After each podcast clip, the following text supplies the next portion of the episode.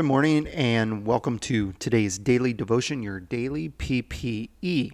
PPE is an acronym for three of the wisdom books of the Bible the Psalms, the Proverbs, and the Ecclesiastes. So today is a devotion, or these, these devotions are to give you wisdom, uh, to help you through your day and through your week. So today is Thursday, it is April the 21st. And uh, the title of today's devotion is Remember Him, Part 2. Or I guess you could say Remember the Lord, Part 2. We're going to look at just one verse uh, today Ecclesiastes chapter 12 and verse number 4 as we're working our way through these first, I guess, seven verses of this Ecclesiastes 12, this last chapter. And Solomon is wrapping up his thoughts I don't know if this book was written over a long period of time, but as he comes to the close here, uh, he is focusing more on the Creator, which is God, uh, uh, the Creator of the universe, and uh, and he's giving some good insights here on what to do in the latter part of your life. And so, uh, and not only that, but in the he's he's giving I guess I would say the better way to put it is he's given wisdom for uh, the older to give to the younger. He's teaching, you know, to be teaching the younger. Anyway, let me just get started here and let's get into the devotion. Ecclesiastes 12, verse number 4 reads like this Remember him before the door to life's opportunities is closed and the sound of work fades. Now you rise at the first chirping of the birds, but then all their sounds will grow faint. I believe what Solomon is basically saying here is uh, again, remember the Lord. This is one of seven times that he mentions this in these first seven verses. And he's saying, Remember the Lord in this situation while the door of opportunity is open.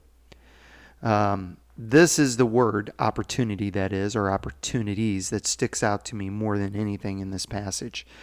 Um, a friend of mine used to say, a friend I used to work with, he used to say all the time, there are, there are no problems, only opportunities. Meaning that you're always going to have problems. There's always going to be problems and situations and complications in anything you set out to do. To do. Uh, but uh, we need to look at them as not problems, but opportunities opportunities to shine, opportunities to make wise decisions, uh, teaching opportunities, learning opportunities. They're all opportunities. And um, a few years back, 10, 15 years ago, I adopted this philosophy in my work ethic as a carpenter. and I have to say, it changed the way I worked. It changed the way that I was productive in my work uh, my outlook at my work, my outlook towards the guys I worked with, the guys I worked for. Uh, I looked at work totally different than I did before. Um, in construction, I always encountered difficulties. In any project I took on or any uh, job site I went to, there was always going to be difficulties. There was either with the job, with what we were building, with tools, with people. I mean, the, the, the problems was always going to be there. Situations that um, wasn't supposed to be the, the way they were. Um, and so my attitude and my outlook had a lot to do with how I handled these problems and how I overcome these situations. Our spiritual lives is the same way. We'll always have difficulties. We're always going to have problems and situations that are not supposed to be the way they are. Um, as a matter of fact, Jesus promised us this. This is one of his promises that he gave to his disciples. He said in John chapter 16, verse number 33, he says, uh, In this world you will have trouble, but take heart, I've overcome the world. Um, we have to remember the Lord and we have to remember our Creator because we know that there's always going to be problems. And I, I purposely left out the first part of John 16 33. Jesus said at the very beginning of this verse, He said, I've told you these things so that in me you will have peace. In this world you will have trouble, but take heart, I've overcome the world. Um, Jesus told us these things because in Him is what we're going to have peace in. When we look to Him and make Him the focus point of our lives from the very beginning of our youth all the way through our lives, then we'll take on the responsibility of looking at problems and situations not as as struggles but as opportunities. God, what are you showing me here? What do you want me to do? And what Solomon is saying is that when we're young, when we're in an age or a spiritual place of mm, immaturity, uh, there's going to be lots of doors that's open to us, lots of opportunities. And uh, we tend to walk through the easier door or walk through these doors much easier when we're younger than when we are older. Sometimes that's due to inexperience, sometimes it's ignorance, sometimes it's just because we have more ambition when we're younger than we do when we're old. And uh, Solomon kind of alludes to that idea and that thought at the end of this verse when he says, uh, Now, as you're um, at, when you're young, the you rise at the first chirping of the birds, meaning you you get up early. You're you're ambitious and you're outgoing and you're going for it.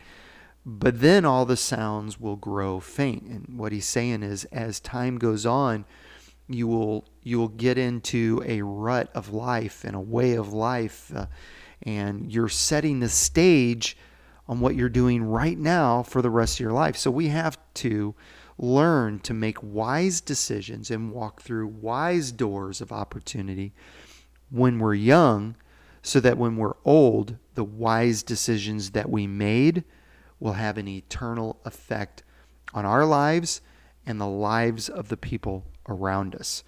Um, one thing I think we can take from this verse here is wisdom shapes our lives for the future.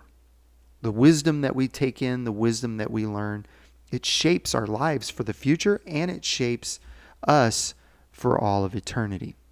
Solomon encourages us to remember to live for the Lord now uh, as we're starting out.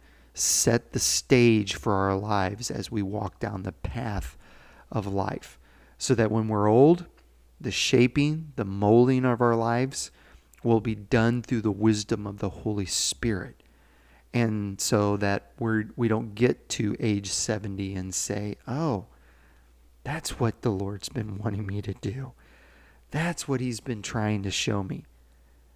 So when we get to the age of 70, we're saying, I, I'm, we're saying to other people and to young people, that's what God was showing me. I learned it then. Now I'm repeating it and showing you now so that we can be a part of shaping and molding the lives of the next generation. This is so huge that we have to listen and remember the Lord. It's top priority because all of wisdom and all the wisdom that we need to know for our lives and the lives of the people that God's going to call us to lead comes from the wisdom that God has for us through His Word. Heavenly Father, thank you for your word today. I thank you for this passage of Scripture and for the wisdom of Solomon to speak into our lives. And I pray today, Lord, as your people goes through their days, through the end of their week here, Lord, that they will remember you in everything that they do. And God, they will do everything because of you, because of what you've given them, the grace and the mercy for their lives, God. Lead us in all wisdom today, Father, I pray. In Jesus' name, amen. God bless you. Thank you for joining me today. Uh, Lord willing, I'll be back with you again tomorrow, and uh, we will finish up this section of Scripture. We'll look at verses 5 through 7 tomorrow and finish this up. All right? God bless you. I hope you have a wonderful day today. Remember, I'm praying for you and um, believing for believing for great things in your life through the wisdom that God's granting you. Have a great day. God bless you.